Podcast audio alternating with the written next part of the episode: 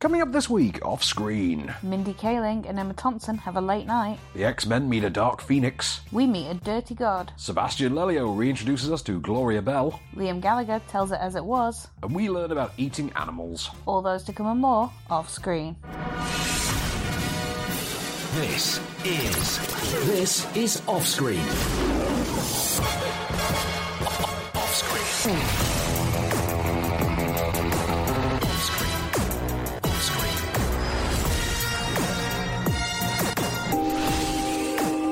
With the latest film news and reviews, this is Off Screen, the Movie Marker radio show and podcast. Welcome to Off Screen, I'm Van Connor. I'm Kelly Coulson. Oh, yes, you are. Yes, sorry, I've not heard it out loud yet.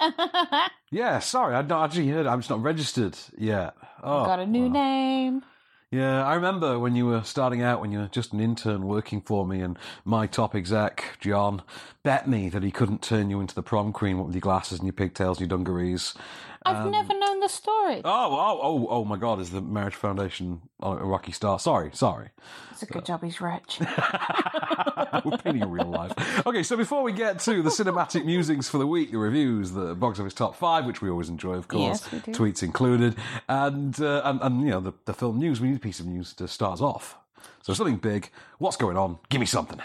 Uh, as usual, I'm going to defer to you, but I've heard a, heard a little rumor Mm-hmm. that uh, Warner Brothers are skipping out on Comic Con this year. What's that all about? Well, actually, this is the weird thing. They're skipping. There's going to be little Warner Brothers presence there, you Mm-hmm. know, like kiosks, marketing posters, things like that. Uh, obviously, the first poster for Wonder Woman 1984 came out this week, and it's Looks very this- cool. Yeah, very pa- glam, uh, glam pop kind of a, Yeah, yeah. an aesthetic. Very Olivia Newton-John, isn't it? Very 1984. Very much. And uh, so there'll be things like that, but they won't be doing uh, Hall H, which is you know the big when you The see big one. when you see the panels Yeah, that we yeah. always get. They won't be doing those. How come? And well, the reasoning really seems to be that there isn't much to put out there this year for them. It's, Alright. it's just going to be one of those. I mean, there's there's Joker, but is that really something you want to show off in that way? Given the whole focus is to, to be more of a an independent kind of a seeming film. If they leave it till the following year, they can go back strong. They've got they can have Batman stuff. They can have the Suicide Squad, things like that. Ugh. So yeah, Marvel skip it sometimes as well. To be fair, yeah. Well, Marvel have years where I think they did last year. They they didn't do all H because there was nothing to show. Which uh, Fair enough, I guess. yeah, Just accepting you're going to have a pretty lame year. Fine. it is a bit. It does feel like that. You know? but you know, there there are some times when you hear about like when you see a film studio slate for the year, Mm. and you you look at the. Eight films they're releasing that year, for instance, or something. Well, that's how it used to be. It used to be like eight films. Nowadays, it's like 15, 20. But, like, isn't it theirs? It is theirs. Or is but- that just coming out too soon for them to bother? I think it is August or September. So I think they'll be doing Comic Con and really only be putting out a, a, a- a final trailer. Which do we really want that for it? I think uh, the fun with it is I think it's going to be the uh, the surprise. Yeah, I guess uh, so. Doesn't he have to become a spider in this one, like an alien spider thing? The clown man. No idea. Absolutely no idea. I, f- I forget. Me too. I've seen the original, you know, Yeah. several times, albeit the last time probably about 10 years ago, so therefore don't remember a single thing. I watched the original when the the new one came out in 2017, and I'll be honest, I think I only got halfway through it before something came up and I got distracted. And I It's really long. yeah, it is. It's about four days long. Yeah.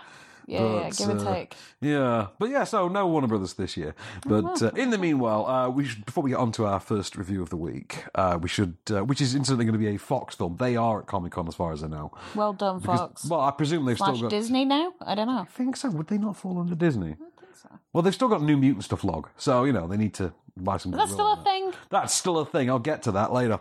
But uh, yeah, so in the meanwhile, before we get to X Men Dark Phoenix, or sorry, Dark Phoenix, there's no X Men on the title. Is there not? No, officially there's not. It's Dark Phoenix. Oh. So, but the X has a circle around it, so you know.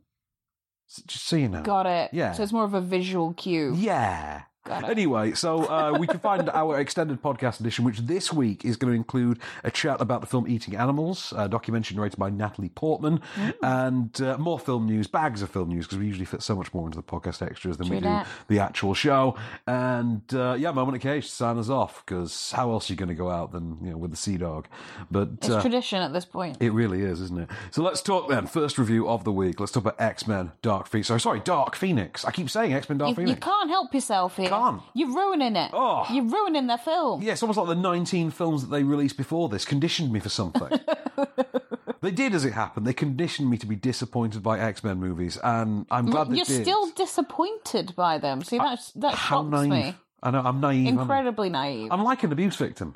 yeah, That's what it is. Stockholm syndrome. That's totally what it is. Okay, so Dark Phoenix, which is the fourth movie in this current series, uh-huh. but the seventh one, I think. That would make it the seventh one Is of, it only seven? of the main X Men franchise if you don't include the Wolverine movies or the Deadpool ones. Oh, okay. Yep. Fair so, enough. yeah, that's the way to look at it. And people love to include the Deadpool and the Wolverine movies because if you do that, then the actual Rotten Tomatoes score for the series averages out mathematically to be better. Even including that original, like Origins Wolverine, Even people which really I love- enjoy.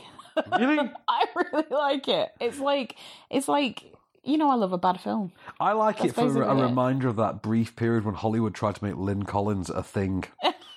It's the fact that it has Will I Am in it. I think. Oh, that God. makes me so happy because I forgot hate him about so Will.i.am. much. oh, William. anyway, back to Yeah. Dark Phoenix. Dark Phoenix. So it's 1992. The X Men are now beloved by the public. They get called up by the president one day because a NASA a NASA mission has gone wrong. A solar storm, like an energy cloud in space, has like wounded their ship gravity style above Earth's atmosphere. So the X Men take the X jets up into space and they Nightcrawler across and like Quicksilver through the through the debris and things like that.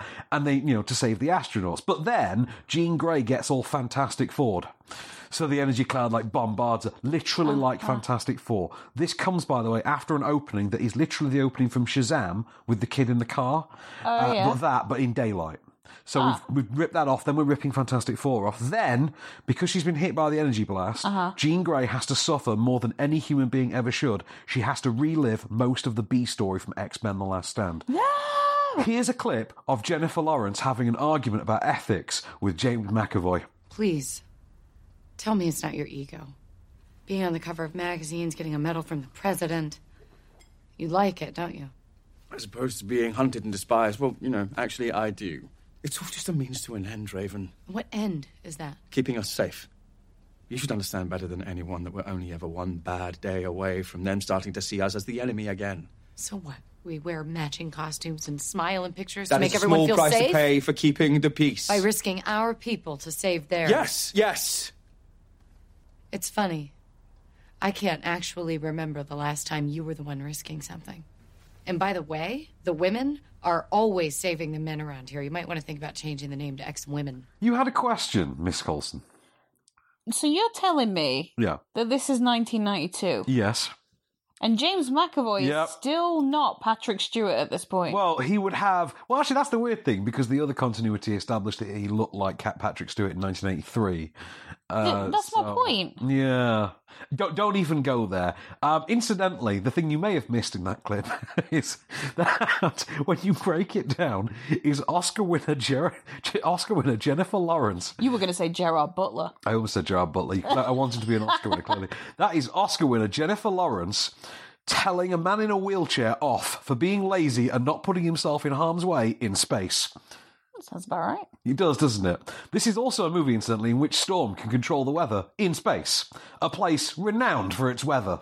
Loves a bit of storming and space. Yeah, right. Um, you ever heard that? ex- You, you well, you have parents, same as I do, so you've heard the expression "I'm not angry, I'm just disappointed." Uh-huh. is me with this this film. Like, less the franchise. I have other issues with the franchise.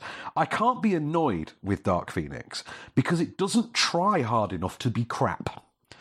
It's not as offensively bad as X Men: The Last Stand or X Men Origins Wolverine. How dare you? However, that's largely by virtue of it simply not trying. They've reshot this noticeably several times. And what if I was to hazard a guess, what had actually happened was the Disney deal was going through, the next set of reshots came along, apparently because it bore too many similarities to Captain Marvel at times. And there is a race of shape shifting aliens, so it kind of makes sense. And it's obvious that because they knew that that was going to be the end of the X Men franchise as we knew it, none of the actors were motivated to be there. And it shows. This is absolutely ending with a whimper and not a bang. There's a point at which the X Men beat up a bunch of dudes with MCU written on them in big white letters. What? Mutant Control Unit.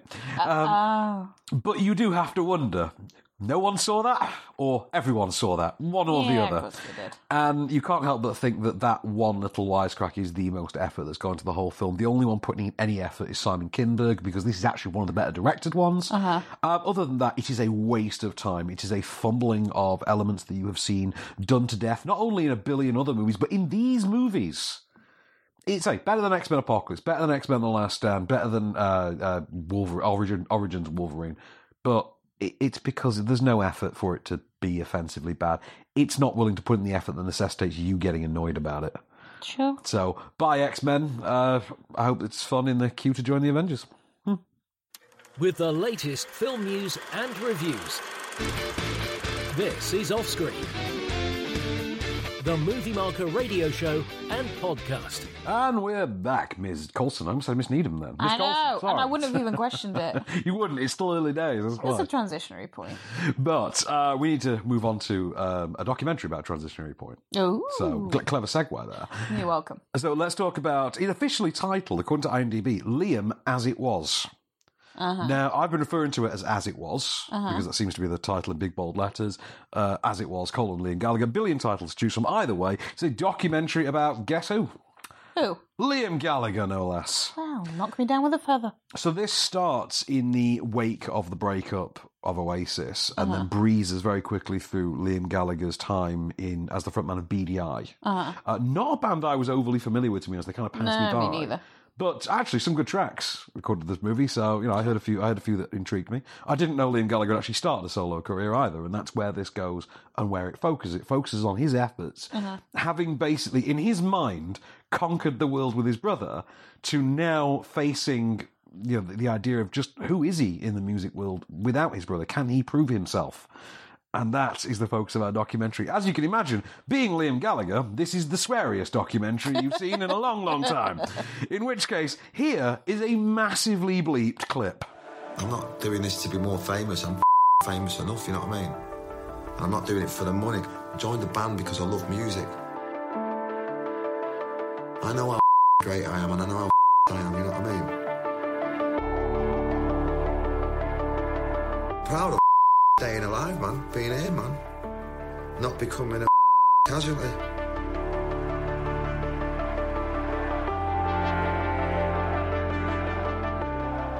Not letting the let you down, man. All the people who'd written you off, who were sitting there for the last 10 years going, ah, he's going to be dead now. He's definitely going to blow his brains out. Going to have a drug overdose. They've got all them press headlines waiting, but I don't think it's going to happen, lads. You know what I mean? I think I'm going to stick it out. So the attitude remains intact. That's good Yeah, to that see. was kind of like watching a daytime uh, Jeremy Jeremy Springer, Jeremy Kyle, Kyle, yeah. Jerry Springer episode. Where tell you're you like, something. what? we, we're never going to see one of these What? about Zayn Malik in 15 years' time, aren't we? Yeah, no, Yeah, doubt. yeah, it could be like Zayn, forward them to with the that. days. all directions. Oh, love it, love it. I feel like we just made a pitch right there. Um, this I thought was really terrific, actually. It's a Yeah. really slick, really engaging and interesting documentary. The reason it works, and I say that because I don't like Liam Gallagher personally. I'm Team Noel all the way when it comes to those two. yeah, I, I- think most people are. To be yeah. fair. that's the thing. L- Liam Gallagher is the personality. Noel Gallagher is the brain. yeah, he seems like the one that you'd actually want to kind of hang around with. You want to learn like stuff from. Yeah. Yeah. You'd be like, Whereas "Oh, Liam, that's like, good." probably great on a night out for a bit, but I imagine he's one of those people that just kind of pecks at you all the time. That does come up in the documentary. Now, the guys who have made this, who are Gavin Fitzgerald and the brilliantly named Charlie Lightning. Uh, oh, I know, that's raw Uthorg right there. Um, they've Married got, him. I know. Kelly Lightning. that's your monster truck rally name. Go. Change approved. Um, but uh, they've got unprecedented access to both Liam and his inner circle. There's a lot of archival material that's you know obviously very been captured in very very under very intimate circumstances.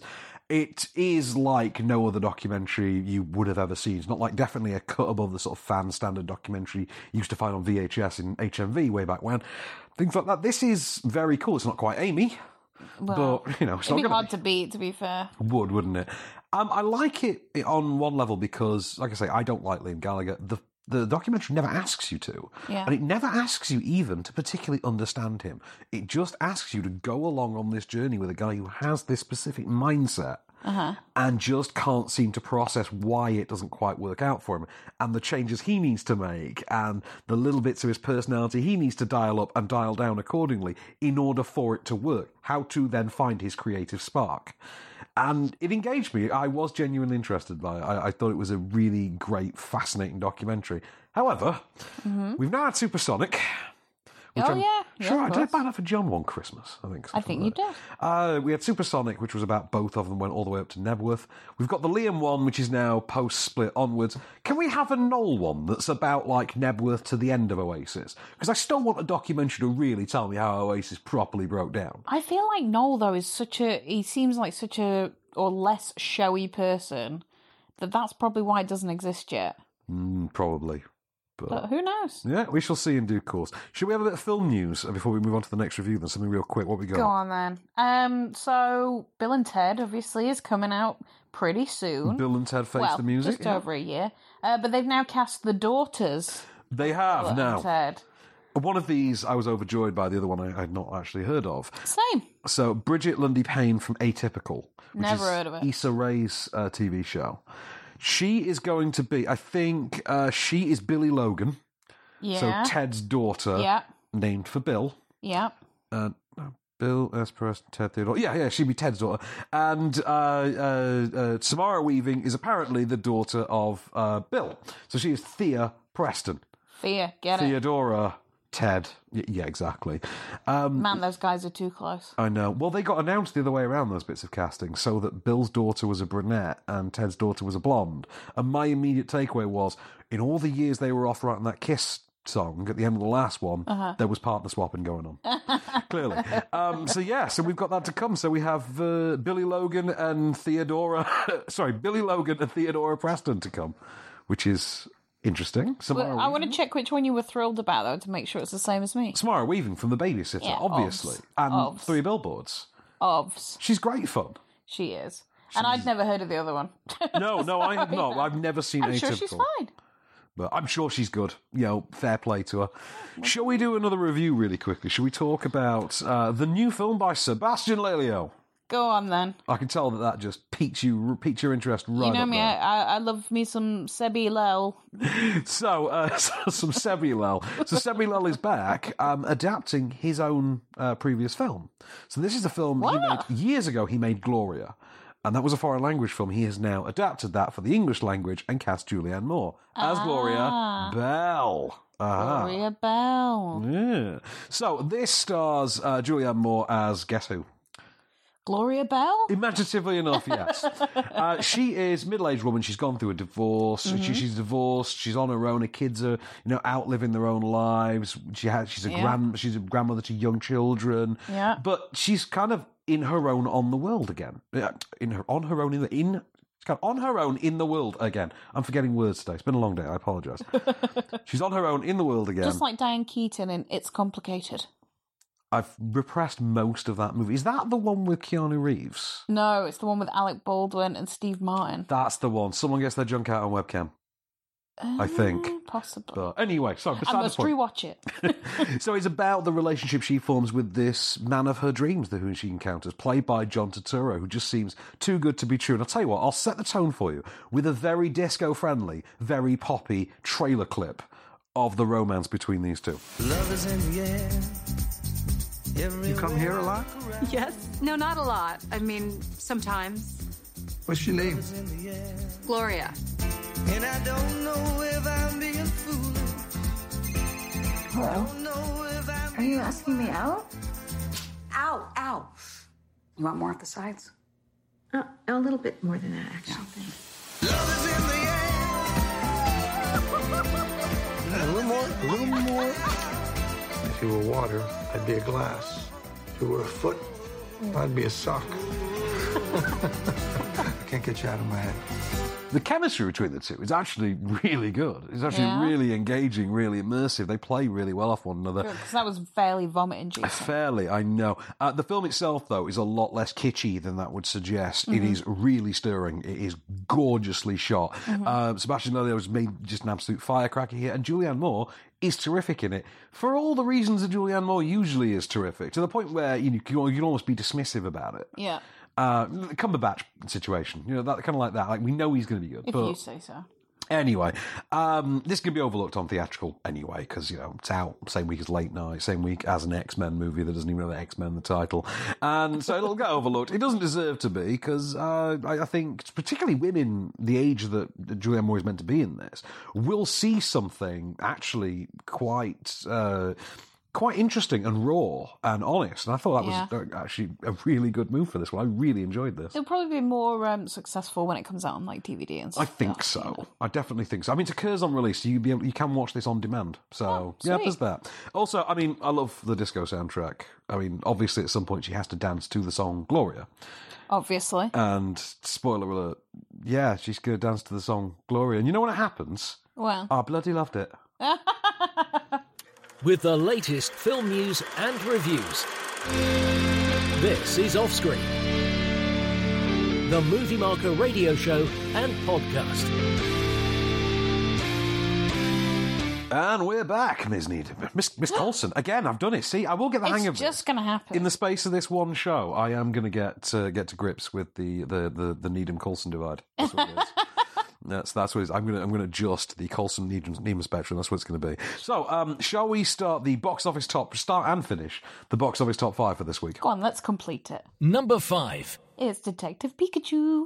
which you've not seen yet. Oh, don't remind me. Well, I mean, it's a Ryan Reynolds movie, so I'm surprised you weren't there with bells on like day one. I've been kind of busy. No, I saw this with Calvin, who is Oh, I bet he loved oh every this. Oh. minute he's falling out of his chair laughing. Such a he's, he's one of those Pokemon fanatics. He's, Yeah, but I was when I was at school, and I was hated for it. I was I was around his place the day before actually, and I noticed that he had one of those little Pokeball joystick things for his Ah. Nintendo Switch. And so utter dork. Um, he loved it. I actually thought it was really good too. Now I don't know Pokemon, but I did see something in it where I did look at it and think that's this generation's Roger Rabbit. Whether it gets leapt on, lionized, and integrated into pop culture quite as much, given that it's already an established brand, Yeah. I don't quite know. I don't I doubt imagine it. it. Mm. I will. think Roger Rabbit was such a thing on its own back in the day, whereas now, as as awesome as this film sounds, we Yeah. have so many other similar things. Plus, this has no Jessica Rabbit, and we, that's There's crucial, that too. crucial ingredient. Crucial ingredient. So, um, has anybody tweeted? What do they think about it?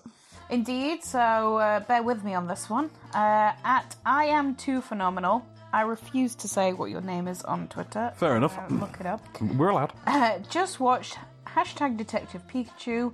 It's was joke.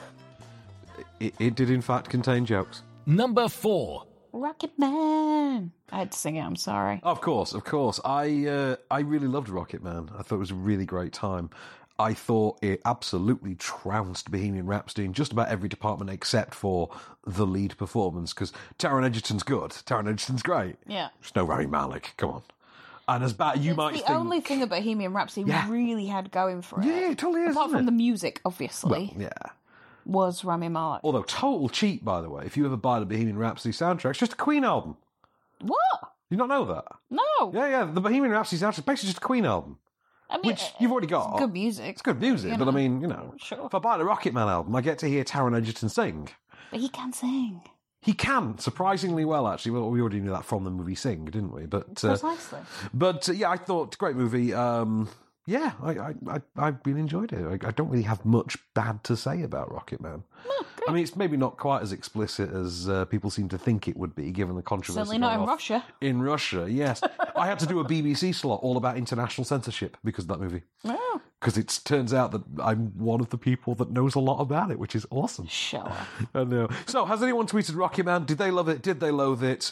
Where did they stand? Uh, so this is someone called Mole Okay. um, at Undo Mole, and she says it's nearly been a week, and I'm still not over Rocket Man.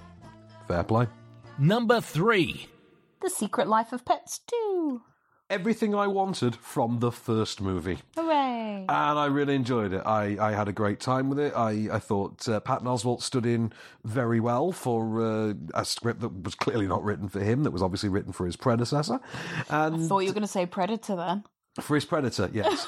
but uh, Freudian slip? we know he was, but um, yeah, I had a good, I had a really good time with it. I didn't expect it to be anywhere near as good as it was. It was bright, it was No. colourful, it was engaging, it was cheerful, it was uh, upbeat, it had a lot of fun, it had a lot of gags, it had a lot of heart, had a poppy boppy soundtrack. You know, the whole thing feels like something that comes on a Starbucks gift card. It's that level of cheerful. It just uh, sounds better than the first one. Totally is. And it even has a superhero plot wedged into it, clearly by a studio exec's note. And they somehow pull it off. Also, Harrison Ford owns this as Dog Harrison Ford. So, has anyone tweeted about it? Uh, yeah, so at Ren Saber says, I would watch hashtag Secret Life of Pets 2 just to see hashtag Harrison Ford be snarky for an hour and a half. And deservedly so. Number two. Godzilla, King of the Monsters. Better than the first movie. Uh, f- There's a theme here. better than the first movie. Better than uh, 98's Godzilla, that's for damn sure. That's a low bar. It's a low bar. Apart isn't from it? the soundtrack. Oh, that soundtrack. Yeah, this can't compete on the soundtrack level, man. This ain't got no diddy, man. No diddy. Eh, Ain't got no Jamiroquai. No Jamiroquai, no Wallflowers covering Bowie.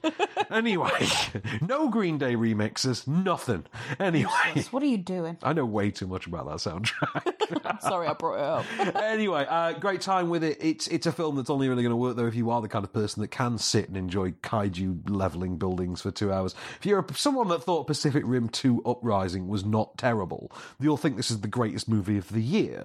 if like me, you thought it was a terrible sequel to a much better original, you'll probably think this is pretty good.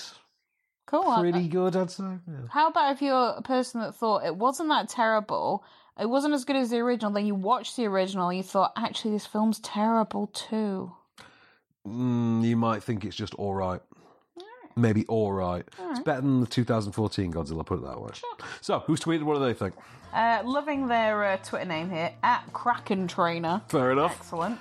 I will throw the critics this meager bone. How there's a guileful. lot that there's a lot that happens in hashtag Godzilla King of the Monsters that only makes sense to me because I've seen all 34 previous hashtag Godzilla movies, but that's exactly why I loved it so much. Oh, he's clearly drowning in the honeys, isn't he? Number one.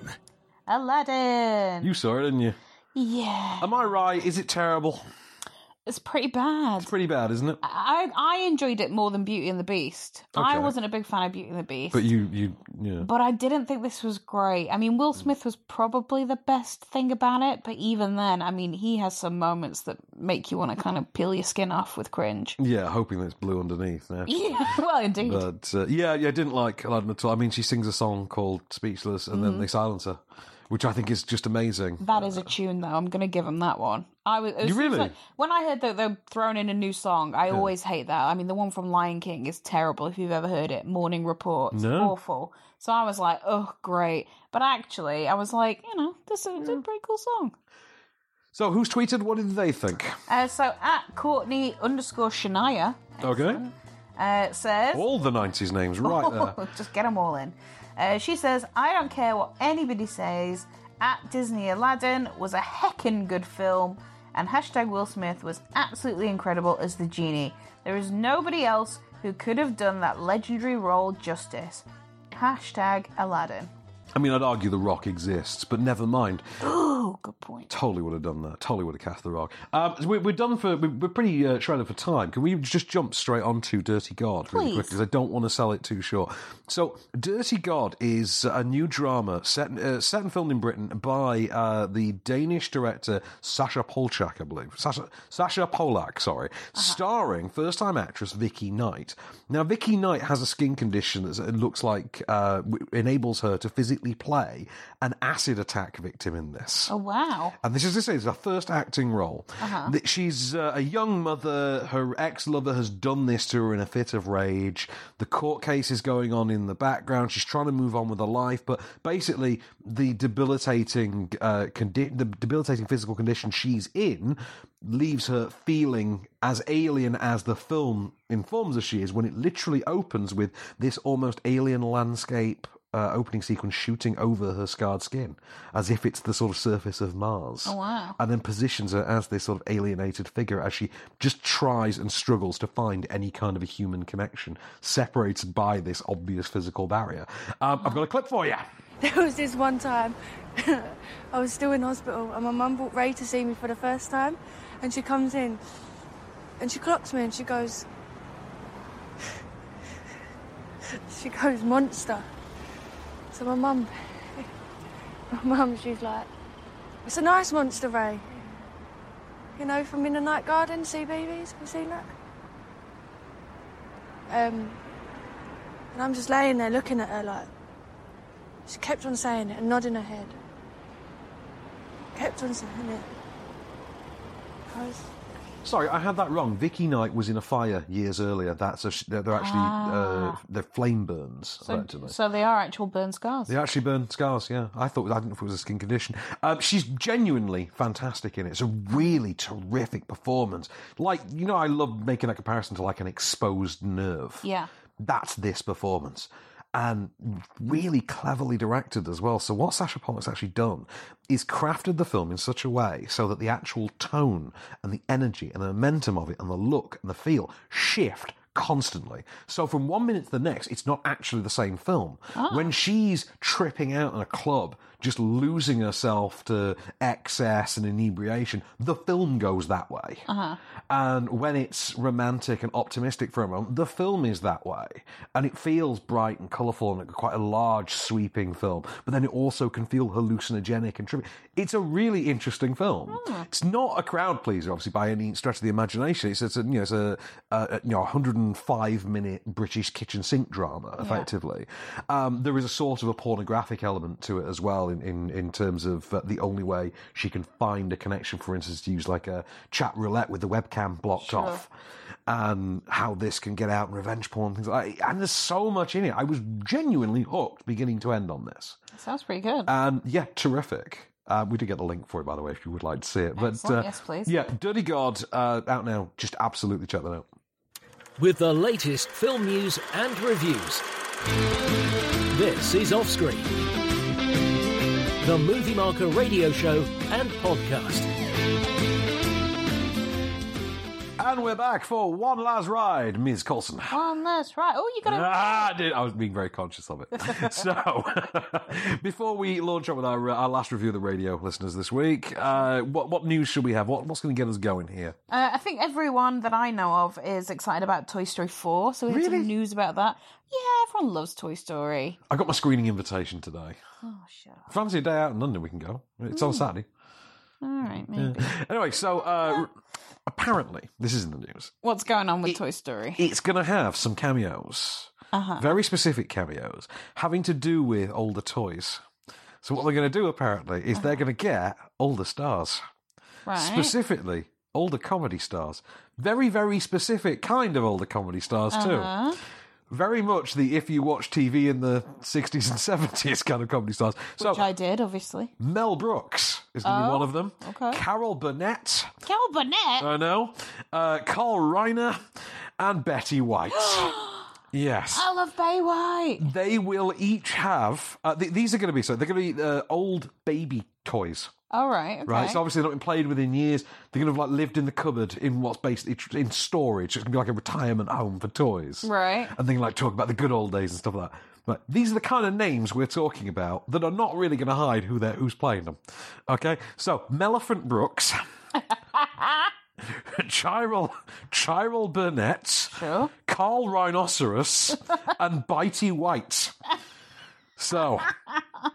June uh, June's going to see the well, this month. Sorry, he's going to see the release of Toy yeah, Story Four. literally this month. Yeah, so we can look forward to that. I can show you uh, images of them as well. By the way, these are uh, Sure. these are what they will look like as well. So Got it. Oh, yeah, Nice. yeah, it's Toy Story Four. So you'll have to look forward to. Of course, for me, it's all about Bo Peep coming back because you know, Obviously. don't bury the lead on that one for me. Uh, in the meanwhile, let's move on then to our uh, big review. Of, Go on of the then. week. What is it? A big review? Was Dark Phoenix the big review? Is this the I, big review? technically, I think Dark Phoenix was, but I think we're more excited about this one. Yeah, yeah, that's true. That's true.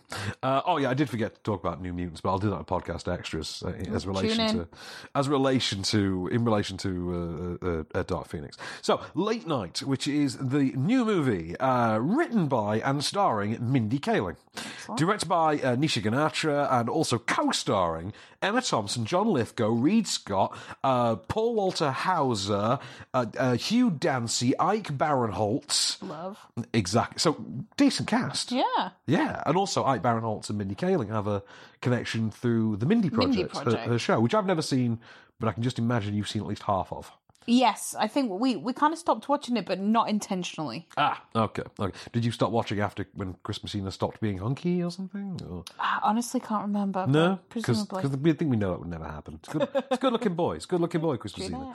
So um, this is the story of a chemical plant worker named Molly.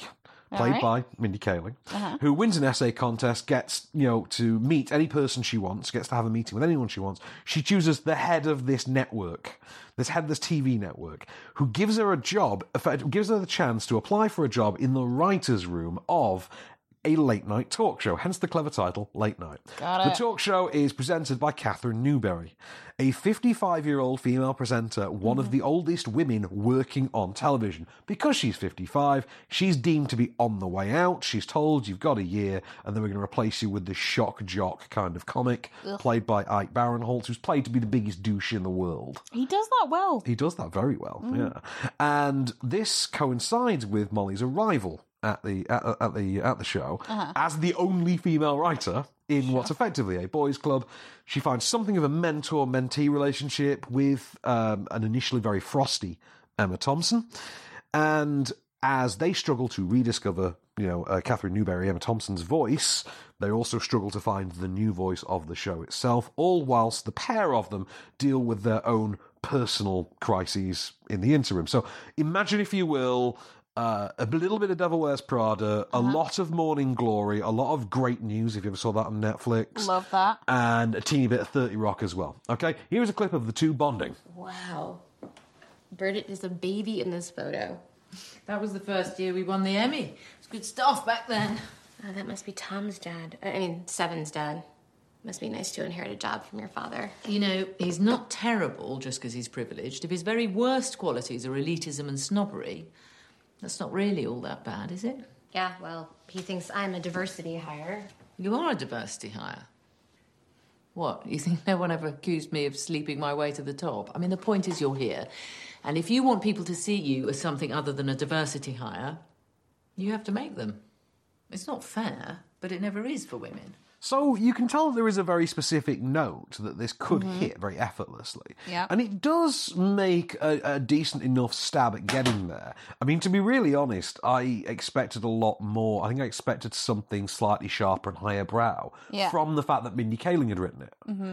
And weirdly as well, and this is sort of apropos of that, Mindy Kaling herself is perfectly fine in the movie, perfectly enjoyable, perfectly engaging, perfectly likable. But again, you do sit there and think, there's nothing that differentiates this from a Catherine Heigl character, an Anne Hathaway character, or an insert young act- an actress under 40 character here. You can't put Catherine Heigl on the same sheet as Anne Hathaway. But you know what I mean? This is the How kind of thing you dare use to like you know this this could be Michelle Monaghan for all Sure. anyone cares. Like it, it, it's no, there's nothing really particularly uh, se- except for a a slight amount of uh, of her own indistinct heritage. Yeah. Yeah, her own distinctive heritage story. Um, aside from that, there is nothing that differentiates that this is a character that Mindy Kaling has come up with, which I find really odd, given that Mindy Kaling's supposedly really good at that. Yeah, that is kind of what she's. Yeah. Naturally, Emma Thompson's the rock star because why is she Of. not going to be? Uh, John Lithgow, only reason to have remade Pet Cemetery. Um, one of the big reasons. See this, I love the man. He's just so lovely in this. He's so sweet. I just want to hug him. Oh, I'm pleased that he's a nice person in this. He's, he- he's lovely. If anything, he's victimized in this. Aw. Um, cast. There's a cast, sort of supporting cast, male male cast that's uh, kind of doing what they're known for. So Reed Scott is pretty much playing his character from Veep, Uh-huh. you know, and Paul Walter Hauser from I Tonya and, and and Cobra Kai still playing that schlubby kind of slightly dim character again. Hugh Dancy's kind of the affable, lovable love interest kind of a figure. Yeah. everyone is playing to time. Like you said about Ike Barinholtz can play a douche. Well, of course he can. He he does it all the time. He does.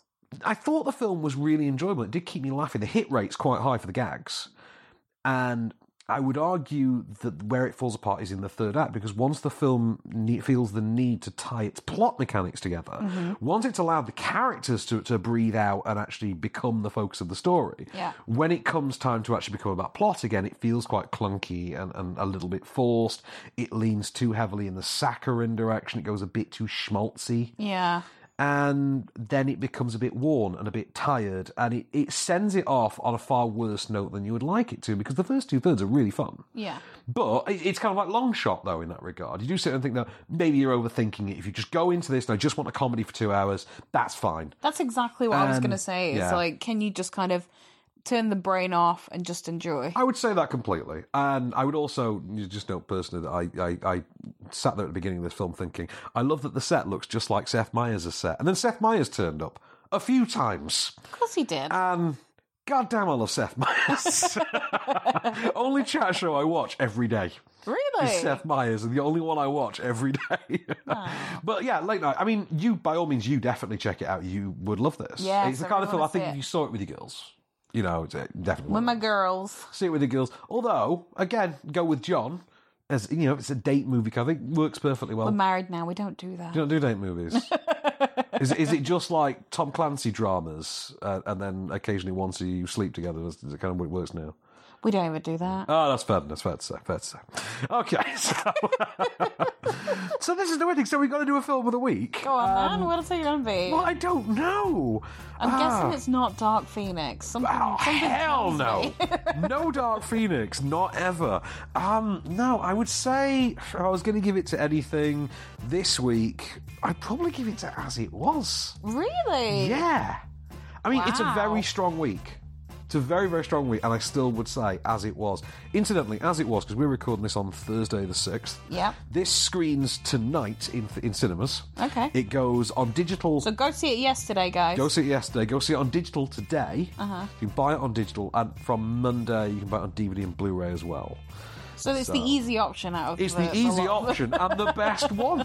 So go, go, go, damn figure. Excellent. Yeah, so obviously, I will say, if- just for the radio listeners as well, Eating Animals is very good. That's a great documentary worth checking out uh, about the farming, uh, the farm fact- factory farming industry. Sorry, not the Ugh, farm that factory. sounds rough. The farming factory, uh, factory farming professional. Get it the right way, factory farming, and uh, yeah, check that out. That is definitely worth catching as well. But yeah, if you're going to see anything this weekend, uh, buy as it was on digital.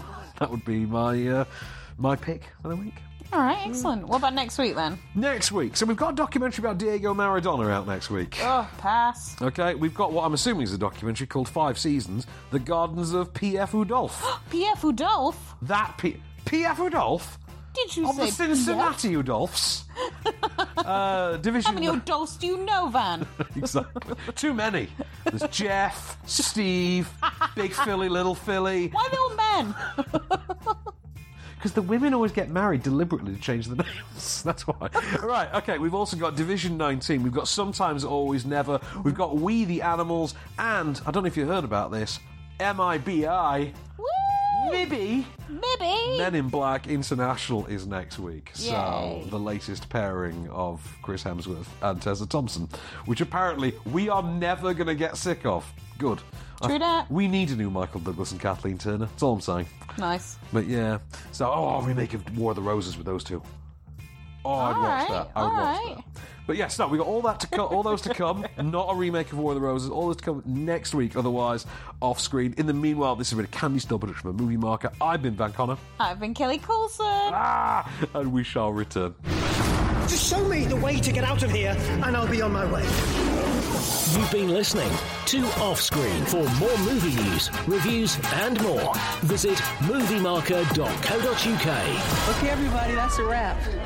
Podcast extras. So, Miss Colson, loads to talk about, uh, including uh, whether or not to eat animals, which Indeed. I already know your position on. You do. But uh, we should uh, cycle through the film news because we were off last week, so we've got uh, a, fair couple of bit. things to get to. You want me to hit you with one? It's not Hit a me very with long one. Hit me with your rhythm stick. Well, you know Blumhouse. I'm familiar with them. they like to make a movie. They're familiar. They're, they're they're fond of p- p- of putting out one or two. Yes. Well, I think they're running out of ideas, to be honest. Oh no, uh, I've heard. I think I've heard this. Go on. Which which is it? What I think it is. So they've decided to develop a, a movie, presumably a, a horror movie, um, which is based on the Magic Eight Ball. Hang on, wasn't that Shazam? Um, kinda. Yeah. It was literally Shazam, wasn't it? There you go. I mean, the, the article about it is is so short. There's there's so little information that it Yeah. actually spends, I would say, at least half of it just explaining what a magic eight ball is. So Well- yeah, we know nothing. Yeah. Do you know? I still don't understand. The Magic Eight Ball is literally heavy water with a, a, With a dice six-sided inside. die inside, isn't it? Yeah, Or twelve-sided die, or whatever. twenty apparently. Twenty. Oh, okay. Then There fair you enough. go. You learn something new every day. Indeed. So uh, yeah, look forward to that eventually. I'm sure it's fine. So you know we had the news that obviously uh, Pattinson got cast as, as Batman, and Ugh. sure, whatever. You know, doesn't necessarily mean the film will be bad. I mean, at this point, fine. It could be anyone. you know, to Batfleck. Does anyone care? Look, I don't give a shit. Just go who you want. You want Jeremy Beadle resurrected and playing Batman. We will do that. We're Okay. down for it. Okay, we're down. but have you heard about how they actually made this decision? No, and I So, wonder about it. It was down to two. oh God, who was the other one? Nicholas Holt. What? And they chose Robert Pattinson. Right, guess better. To actually properly put them through the ring, and what they did was they had them both screen test in bat suits. Uh huh. Bat suits that belonged to previous Batman. Okay. Yeah, so there's a decent chance. Which one got bat nips? I have no idea. I hope it was Holt. I feel like Clearly didn't work for him. he'd have had a laugh with it. I'm sure. That's he- probably what happened. They probably gave Nicholas Holt the one with the bat nips. He had too much fun with it, and they thought, well, he, he, he's not brooding enough. Clearly, look at him; he's giggling. You know? but apparently, each went in with their own deal pre-prepared as well, like Oh, okay. pre-prepared and pre-negotiated. Apparently, Rock Pattinson is down for three movies. That's going to be a thing. So he, he- he's in for the trilogy. I mean, and- I don't know because that says a lot that they've not locked him in for like seven, eight, nine, or whatever. Well, yeah, I mean, in this day and age, though. I mean, maybe they have options on, like, spin offs and things. Maybe. Who knows? But, uh, yeah, the film will start production in Q1 2020, which is just corporate, Great. corporate enough to make you think, yeah, that sounds just like Warner Brothers. so, you know. so um, Ben Wheatley, one of my favourite Ugh. filmmakers. as No, you- I've not forgiven him. yeah, um, he is going to he is going to be making a a new adaptation of uh, Rebecca, the Daphne du Maurier novel. Because we've not had it enough. We've we've not no we have not. He's making this for Netflix. It's going to be written by Jane Goldman, presumably because his usual writer and partner Amy Jump is busy on that other film at the moment. What film? Tomb Raider two. Oh, sure. Yes, um, yes. This is going to be made for Netflix and So working. it's not a title- real movie then. well, yeah, exactly. isn't it? Yeah. but uh, it's going to star Anne Dowd, Sam Riley, Ben Crompton, Kristen Scott Thomas, Lily James, Keely Hawes, and Army Hammer. Oh, all right then. So, Very yeah, well, pique your Batman. interest. Changed my mind about it. Yeah, let's not bury the lead, shall we? This week, right, they, they talked. Well, this is the weird thing. Right, Zach Stentz, who was one of the writers on Thor and X Men First Class, he has uh, been uh, on a few podcasts and doing some interviews lately. Sure. And uh, well, one of the things that's uh, that's come up is uh, he was quite involved in Fox's attempt to set up a shared universe when we famously got Fan Four Stick. Uh, Yes. how'd that work out for you? Well, I know exactly. But he has revealed something interesting that nobody knew about. And that Okay. is that when they were working on X Men First Class, Fox tasked he and his ex writing partner with a secret project for them. Okay. A secret project that would have crossed over all the Marvel characters that Fox had in 2011. Which were X Men, Fantastic Fantastic Stick. Four and Daredevil. Ah. Yes, this was a thing that was going to happen. It almost had Paul Greengrass directing as well. Mm. So, which would have definitely been an interesting way to go. It does smack of like crap. Higgledy we've got piggledy. these characters. Like just Yeah. chuck them in. Like the, it doesn't quite make sense. But hey ho. They also uh, did a draft of the Fantastic Four movie that apparently got tossed out as soon as Josh Trank came in. Yeah. Okay, so let's talk about uh, eating animals then, which We must. As I text you, was a documentary that was on the verge of sending me plant based. Yeah, uh, I'm, well. I'm a rather prolific carnivore.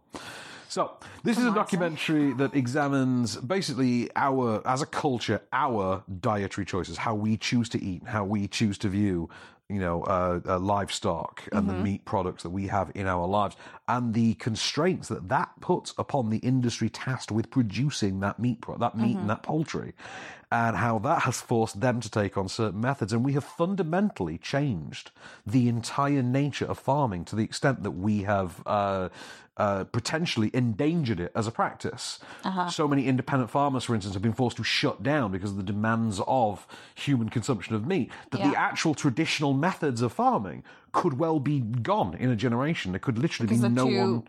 expensive to complete. Exactly, too expensive, too antiquated, too slow for the needs of the human race.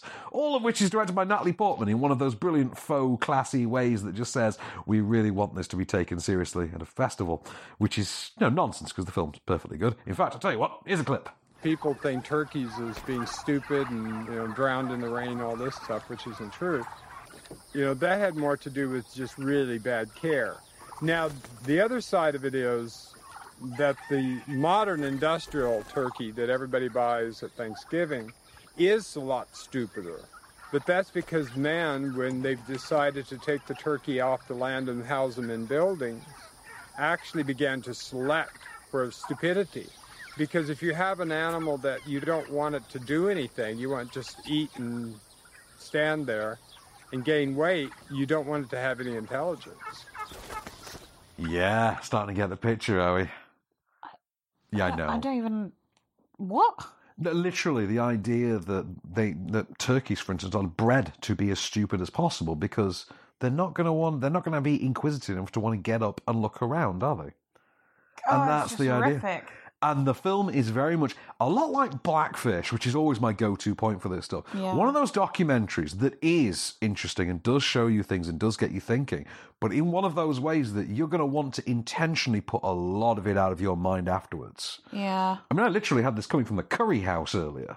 Just thinking to myself on the walk back to the car, I need to forget about that documentary because I've seen things now that I never want to see. And the idea that so much inbreeding, for instance, and the the lascivious way that some of these companies get through regulations, bypass rules, and cut corners.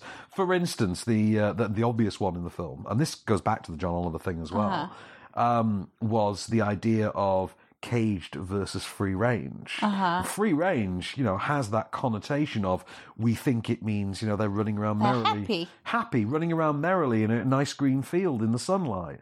When in reality, all it means is they're just in a big shed, Yeah. but they're not in boxes. They can't move, but that's just Yeah. because there's so many of them squished into a room. Exactly. It doesn't necessarily mean anything better. And the stuff we get to see in this, like at one point, one of the uh, an, uh, a, a a poultry farmer who has since become a whistleblower Uh-huh. and was actually part of the John Oliver deep dive all those years ago, Uh-huh. shows us firsthand when he breaks into one of these sheds. that If you pick one of these chickens up, you can bend their leg the entire way back. They don't even flinch. Jeez. It's disturbing shit. Like Oh. really, really nasty stuff. I mean, Um, I, I don't think I can ever watch this. I'm a vegetarian and have been for 27 years, so, you know, no guilt from me. I don't think I could watch this. It's not just a slaughterhouse piece, though. I mean, like I say, it does have a sociological look. So it Mm. starts off by explaining what the problem, by explaining how we created the problem. It then looks into the true horrors of the problem, Yeah. then looks into possible solutions. And this is when you Oh, start that's getting good. into.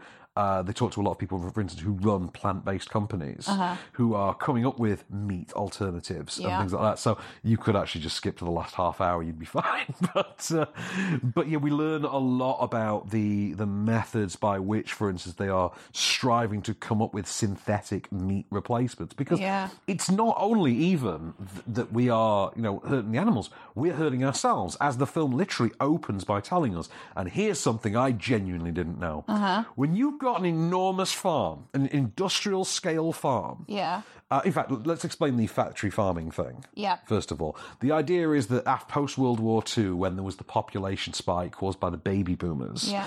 meat consumption leapt up. and the US government, for instance, and all, you know, other governments around the world, this specifically applies to America, but we're, we're implied it's other countries around the world as well. Um, the government got into bed with these meat companies, Mhm. promoted the agendas of them as, as part of, you know, the great lifestyle and all this stuff. But because the population spiked as well, the methods of farming needed to change to keep up with the demand. This also coincided, incidentally, with the rise of fast food Of course. in particular read, led by Ray Kroc and Harlan Sanders. Screw you guys. Yeah, a lot of interview footage of Colonel Sanders in this, I must say. And does he look just like the logo? Of course he does. Of course he does. Bit more pink, actually. Anyway, but uh, so one of the things we're shown in the beginning, though, is that when you have a pig farm, for instance, it's pigs in these massive, you know, metal shed-like buildings, like aircraft hangar-sized sheds. that uh, the way that the, uh, the the sort of toilet facilities in that work are the floors made of slatted wood, Uh-huh. and all of the animal's excrements, all of its urine and feces, simply goes into a sluice underneath the building, that is then filtered through pipes outside into a massive pond. Ooh, it's kind of like Leeds Fest. hmm And they call it what's it called? Pink poop pond. No, it's called it's called pink something. It's got like a really cutesy name. Ooh. But in reality, it's, It's a poop effectively pond. it, it's effectively toxic fumes. This thing's putting out because it's it's not lined or anything. Jeez. these I'm these sure it tanks smells aren't great. lined. They're uh, lined. They're literally holes in the ground that is just being filled up with thousands of gallons of pig shit and pig urine. And Ah. this is putting out fumes. That it's, it's damaging the ground around them. It's killing the topsoil, for instance. It's Well, going, yeah. going deeper, and that's affecting the ability to grow crops in the area as well. So it's a weird thing. It tells you every stage. Although, admittedly, Daniel Sloss did this a lot quicker and better in his most recent stand-up act. But uh, If you say so. I, I'm- I'm, I'm I'm very learned when it comes to my comedians and their news talk. You're so learned. so, I mean, this sounds like a really grim film. Gripping as hell, though. Who's going to watch it? Who's going to watch my it? question. Uh, I mean, I mean, I watched it for work, admittedly, but Exactly. Would you have watched this off your own back? Do you think, as a as a you know rabid carnivore? Wednesday night, nine p.m. Film Four. I'm flicking through the TV. It's on. I'll watch it. I'd, Yeah. I'd, I'd have watched But it. you do love a documentary, full stop. I like a documentary. I don't think you can go wrong with a decent doc. Oh. I think this is, the, there's a lot of uh, you know again as a vegetarian for 27 years, there's still a lot of stigma associated. When you do it, you sound like those arseholes like, well, speaking as a parent. As a, as a vegetarian for 27 years. You're thinking, oh, Uh, but there suck is it. still a lot of stigma associated with Hmm. uh you know as much as there's been the rise of the vegans there's still a lot of stigma associated with it and i can't imagine many people going out of their way to, to watch this Well, I can, I could, I suppose I could see that. Yeah. so what impact has it had on you then apart from trying to forget parts of Well, that, that moment, I only saw it yesterday, and I've only sort of gone out for dinner once since. So and you and you chose the chicken I still chose the chicken ticket. Yeah. but uh, anyway, okay, let's. it was a fail yeah, I, I, I I clearly failed the but you test. recommend it or not Uh, I do recommend it. I think it's a very good documentary. But oh, oh, it was narrated by Natalie Portman, by the way, not directed by. Hmm. ah right okay What was I going to tell you about New Mutants? Um, New Mutants is going to going to be released theatrically, apparently. Still. and this is the one they've reshot to be a horror film Yeah, apparently they've got to reshoot it, reshoot it again yet, though. to not be a horror film I have no idea anymore. It- it's it's going to be the last canonical X Men uh, movie from Fox, though. by the time they reshoot it then the, the kids presumably are going to be in like the 50s Yeah, Presumably, yeah, yeah. They were all meant to be teenagers, but that was four years ago when the thing was shot. anyway, um, the thing with that was I couldn't understand why release it theatrically, and then I saw X Men, sorry, saw Dark Phoenix, Mm. Mhm. and now I think, yeah, you'd want to take any shot you could get at sending this franchise out with at least the faint potential stab at some kind of dignity, and that's yeah, the good only luck. I explanation. have, uh, I have very little faith. I'm going to be honest with you. The director of My Dinner with Herve, Sasha Gervais. Mm-hmm. is going to follow in the footsteps of such titans as Dexter Fletcher and a third of Dexter Fletcher and direct a musical biopic. Uh huh. His will also focus on an icon, Kelly, an icon indeed, a God. true icon of British music. Is it Zayn Malik? No, it's Boy George, but Boy George. or they're scraping Oh, the barrel. Sorry, the, the populist subgenre that's sorry, the new subgenre we refer to is populist biopics about UK LGBT musicians who hit it big in the seventies and eighties. That's very specific. I mean, I guess he falls into that category, so yeah, sure. Look, you make as many of these as you want until I get goddamn Dominic Cooper in a George Michael biopic. I, I, ain't knew saying you were going to shit. say George Michael. Yeah, Dom- you give me Dominic Cooper as George Michael. That's a movie I want to see. I can see that. I Just guess. imagine, picture the Faith video. Yeah, You can see it, can't you? yeah. Dominic Cooper in, in the in the tight I guess jeans. with so. the, yeah, you totally can. I, I'm, I'm. My money's on James Corden for it. Really? I don't know. I mean, I've, se- I've seen him do. I've seen him get worse, you know, more offensive opportunities. To be honest, so Speaking of, Yeah. I know it's TV, oh god, but yeah. Gavin that's and it. Stacey Christmas special. Does anyone care? Can't oh, it I just be the other totally couple? care. Yeah, but no one actually cares about Gavin and Stacey. No, but that was always the point. they care about wasn't the other it? couple. Yeah, that Are was they even always a the couple? point. They have a kid, don't they? They have a kid. Yeah. I think they, they ended it. Spoiler alert. I, I think they were kind of together. Yeah. It seemed that way, but it was a very short clip at the end. But I'm definitely interested in this. I love Gavin and Stacey. You want to belt out some TV news real quick? Yeah, go on then. All right, so uh, let's see. Then what have we just had? Oh, Swamp Thing, uh Uh-huh. cancelled one week after it premiered. Ooh. Premieres May thirty first. Cancelled June sixth. How did they make that decision so quickly? What was that based on? They shut down the production whilst it was still going and said we're not going to make any more. Then decided they were going to premiere it anyway, as if it was going to be a surprise, and then cancelled it, as if to seem shocking. Strange decision. Yeah, I don't get it. NBC, meanwhile, are planning a TV adaptation of the adventures of Professor Langdon, Robert Langdon from the Da Vinci Code series. Huh? Yeah, you know the guy from Angels and Demons and Is that- Inferno, uh, the Tom, Tom Hanks? Hanks? Yeah, they're making a TV show about that cat. Yeah, because everyone loves that series. Mm. And have you ever done book heckling? I don't even know what that is. So I'm going Book to say heckling, no. right? Book heckling is a thing. It was invented by Mark Thomas, the comedian activist. Ah. What you do is you get a small piece of paper Uh huh. in which you write a heckle for a book. Uh huh. Right? You then go to a bookshop and slip that heckle into that book. Man, that's a uh, It's a really dedicated thing. it's a real dedicated thing. I know, it is a real With no dedicated thing. payoff. yeah, yeah, I know, but I always said though that I would do it, and I did once get to. So I Uh-huh. went to a branch of WH Smith's, and inside a copy of Angels and Demons, Uh-huh. I put the heckle: "If you think it's far fetched now, wait till you get to the skydiving Pope." I know. And who do you like to imagine actually picked that book up? I really hope it was my childhood English teacher. And they still recognised your handwriting.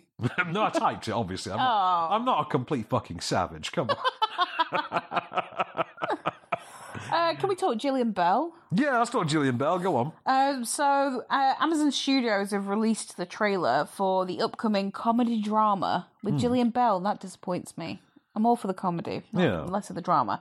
Uh, but it's called Brittany Runs a Marathon. Is that Amazon Prime this, though? Is that what it's going to be? I don't know. I know it's Amazon Studios. I'll be Amazon Uh, There we Prime, go. I probably. imagine it'll come on Prime. Oh, actually, they usually do like a good uh, release window of about three months earlier, I think, and then they do it on the service. Yeah. So basically, we'll be able to stream it pretty soon. Oh, yeah. Um, but it's basically it's about Gillian Bell. Uh, she's 27. She's a New Yorker. She parties hard. You know, she looks like Gillian Bell.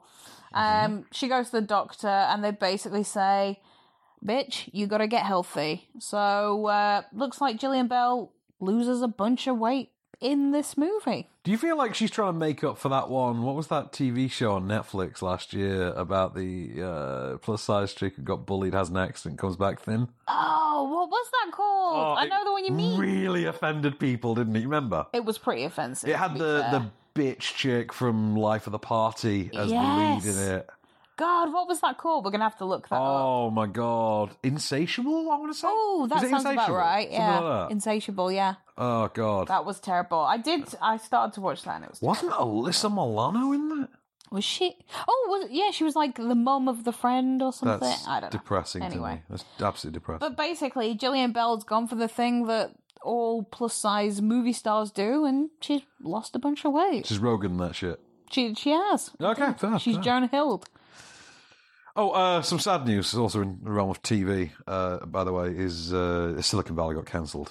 I I poured one out for my homies when I heard that. I'm not surprised by that, given who one of the stars was. Is he still in it? I think it was Oh, written out years ago. Ah, well. Yeah, when all that kicked off, they wrote him out.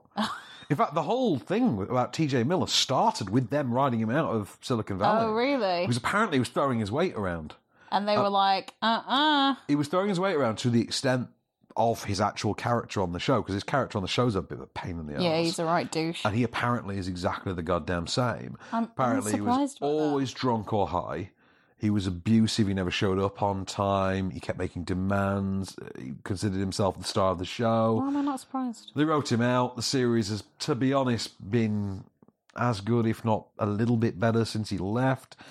but now they cancelled it. And now they've cancelled it. It's got, I think it's got another six episodes they're going to make later this year. How many seasons is that then? Six? That'll be six. That's a good run. That's a good run. It's No, about it's, right uh, number. To the Pied Piper boys. Um, tell me about Tarantino. Yes, Tarantino apparently has uh, set a writer, Jared Carmichael, Mm-hmm. to co-write a film with him based on the crossover comic book series uh, that teams up Django From The Jing- Django Unchained. from Django Unchained Uh-huh. with Zorro. What, is it Antonio Banderas? Yeah, Oh, God, I hope it's Antonio strictly Banderas. speaking, not. Okay. Right. So the Django in the co- the, the D- sorry the the Zorro in the comic book Uh-huh. is Diego de la Vega, which is actually Anthony Hopkins' character from Mask of Zorro. Because Who's his mentor in the, if yeah, I remember right? yeah, that's Diego de la Vega. Right. I forget Banderas' name. I guess timing wise, that probably makes more sense. Probably does, yeah. But yeah, this is the idea that Django encounters Zorro and becomes his bodyguard, and they go on they go on an adventure together. So Zorro needs a bodyguard. That's what you're telling me. I know, I don't get it. and Tarantino's doing it. Yeah, I don't know. Sure. I mean, that The- would I be mean, the a lot of circumstances of swearing. who's actually working on it are a bit up in the air. It is tied to Sony though, because they like him at the moment. They like Tarantino post uh, Once Upon a Time in Hollywood. Sure. Uh, oh yeah, speaking of the Julian Bell thing about her losing weight, by the Uh way, huh. he got me thinking about uh, like Captain America when he looked so skinny and Yeah, yeah. there is a series on YouTube that's sort of started recently on YouTube, and it's a visual effects artist Uh-huh. who watch big effects moments from movies and tell you if it works, if it doesn't, and why on either count. Oh, I love this. See, there's a similar Uh-huh. trend with like vocal coaches doing the same thing with singers. I love this stuff. Well, these guys, I mean, and, and in the space of one video, they'll take on like fifteen movies. Yeah, yeah. And they'll take, for instance, the trailer for Aladdin, and Uh-huh. they'll tell you why the genie looks so weird in that moment. I love that. and it's for weird that that genie one for instance is like for weird reasons that you wouldn't think That's it because it's often that I'll sit watching a Hmm. film thinking, I don't understand why I don't like what I'm looking at. his face is too small Is that what it is? his face is too small and the shading's wrong it's actually a different hue to the rest of the body love that's that. why it looks weird Love that. so they do all sorts of stuff like that where they go through they tell you well actually what they've done here is they've not removed that line they do the paul walker ending from furious 7 for instance Oh, yeah. and they tell you that that shot of him in the car for instance where that's actually immediately obvious even if you don't realize it that it's an effect is in the shirt collar because the shirt collar doesn't line up Oh, interesting. And oh, it's I love weird that. as well, I need to yeah. watch this. there's also a shot in jurassic park where a raptor disappears for one single frame Ah. and then the next frame returns Ah. yeah it's in the mouth of the t-rex at the time Oh. yeah You'd think you You kind know, at the of very end of notice the that. first movie, when Yeah, the yeah. T Rex bursts in and takes out the two raptors. Yeah, yeah. When the Rex has got one of the raptors in its mouth and he's swinging it round, Yeah. you pause and go frame by frame through the raptors, raptor being swung around in his mouth. There is one frame where the where the T Rex's head stays in exactly the position it's meant to be. Yeah. But the raptor is simply removed from the image, like they've they've They forgotten to forgot slot to him put in. it in. Yeah, in that one frame. Oh, I like this. Can you Hmm. remember what the channel's called? Uh, offhand, I don't remember, but it is. Uh, it's called the. They work for a special effects company, I believe, called the Corridor. Okay, so if we if we pop that into you know our favorite search engine, we may It's well come called. across They're it. called the Corridor Crew, the Corridor Crew. and it's VFX artists react to. That's the series. Love it. And entries that are just up on my screen. I've got a bunch of them here. Uh, VFX artists react to resurrected actors, bad and great CGI. Mm. So they look at Paul Walker. They look at uh, Carrie Fisher in Rogue One. They look at Oliver Reed in Gladiator. Uh huh. things like that. Uh, VFX artists react to Marvel bad and great CGI. Love. And for instance, they hate Civil War, but they love uh, Doctor Strange. Interesting. Yeah. Uh, Sonic the Hedgehog, obviously, got near an entire video. Oh to himself. man. But there's just loads of these. VFX re- artist uh, VFX artist reacts to top ten worst CGI effects. Yeah. That's it. I'm falling into a YouTube hole later. No, I think you could. can feel Yeah, it coming. corridor crew they're called, Corridor crew. and it's just three guys. One of them is very excitable, and a lot like Anthony from Queer Eye, oh, but but of the nerdy he's my least VFX favorite one. of the queer eye. Anthony's your least favorite. Absolutely. My I bet your favorite is Bobby, isn't it? No, that's John's favorite. Is it? Mine's favorite. Mine. Mine's favorite. My favorite's Jonathan. Of course it is. Of course it is. Ah. Absolutely love it. Actually, I will say this about Bobby. Bobby is the absolute rock star of Queer Eye. Bobby is the guy who, whilst they're off doing haircuts and flouncing around clothing outlets, Uh-huh. Builds a fucking house. True that. He does. He does knock it out of the park. To be fair. To I mean, Jesus. I mean, I know we never actually see the enormous work crew that presumably helps him. Well, yeah, of course. But the man redecorates an entire house in a matter of days, and they never give him the props. I agree. He doesn't get. and That's exactly John's point. He doesn't get the credit that he deserves, especially when you compare. As much as I love him, but Bobby's role to Karamo. Yeah, Karamo. oh, just tell him he's great on the inside. Yeah, Kazza. exactly. Come on. we know what's going to happen in Karamo. You're going to Oh. make him say, "I am good. I am strong," and then that's it. You could replace Karamo with a fucking iPad. It's true, although it wouldn't be as beautiful. no, it wouldn't, and he would not have so many amazing jackets. True that. That and I man's love jacket him. collection's I do love him, but you know. Final piece of the weight news is from out. me for the week, then. by the Go way. on, then. Okay, so um, kind of a, an obvious one. We kind of assumed this would happen in some capacity. Hopefully, um, it has been confirmed. Tony Todd Uh-huh. is going to be in the reboot of Candyman that Jordan Peele is producing. Oh really? So Tony Todd will appear in some capacity. I mean, it had to, right? Yeah. He just says one day out of the blue, I got a phone call from Jordan Peele. And you're like, of course. As you do. did." That's one does. I don't know. Um, apparently, uh, this is this is the thing. There's no idea yet quite who's going to play the Candyman. So, Uh-huh. uh, Yahya Abdul Mateen is he the second or the third? The second, who was the villain in Aquaman? You know the manta ray dude. Vaguely. He was the he was Lupita's dad in Us. Okay. Yeah, he he is an artist who becomes obsessed with the legend of the Candyman. I'm not sure if he becomes the Candyman or couldn't tell you, but uh, yeah, he, he's in it anyway. I mean, the fact that Jordan Peele's involved means that I'm in. Just so- makes you want to see it, and just for that, Jordan Peele's producing. I mean, I'm in. uh, yeah. Well, that about wraps it up for me this week, then. Yeah, me too. Well, in which case, here it is, your moment of cage. Again, thank you so much for the Transylvania Trophy. I love these two words. Let me say it again. I love the way they sound together. You ready? Transylvania Trophy. I will put this trophy on the nightstand next to my bed, and when I'm feeling lonely at three in the morning, I will think of my friends here in, Chan- in Transylvania, and I will also think of the children of the night, the wolves, the bats, and the count himself, and my heart will be warm. Anyway, no more words. Action speaks louder than words. Action now. Enjoy face.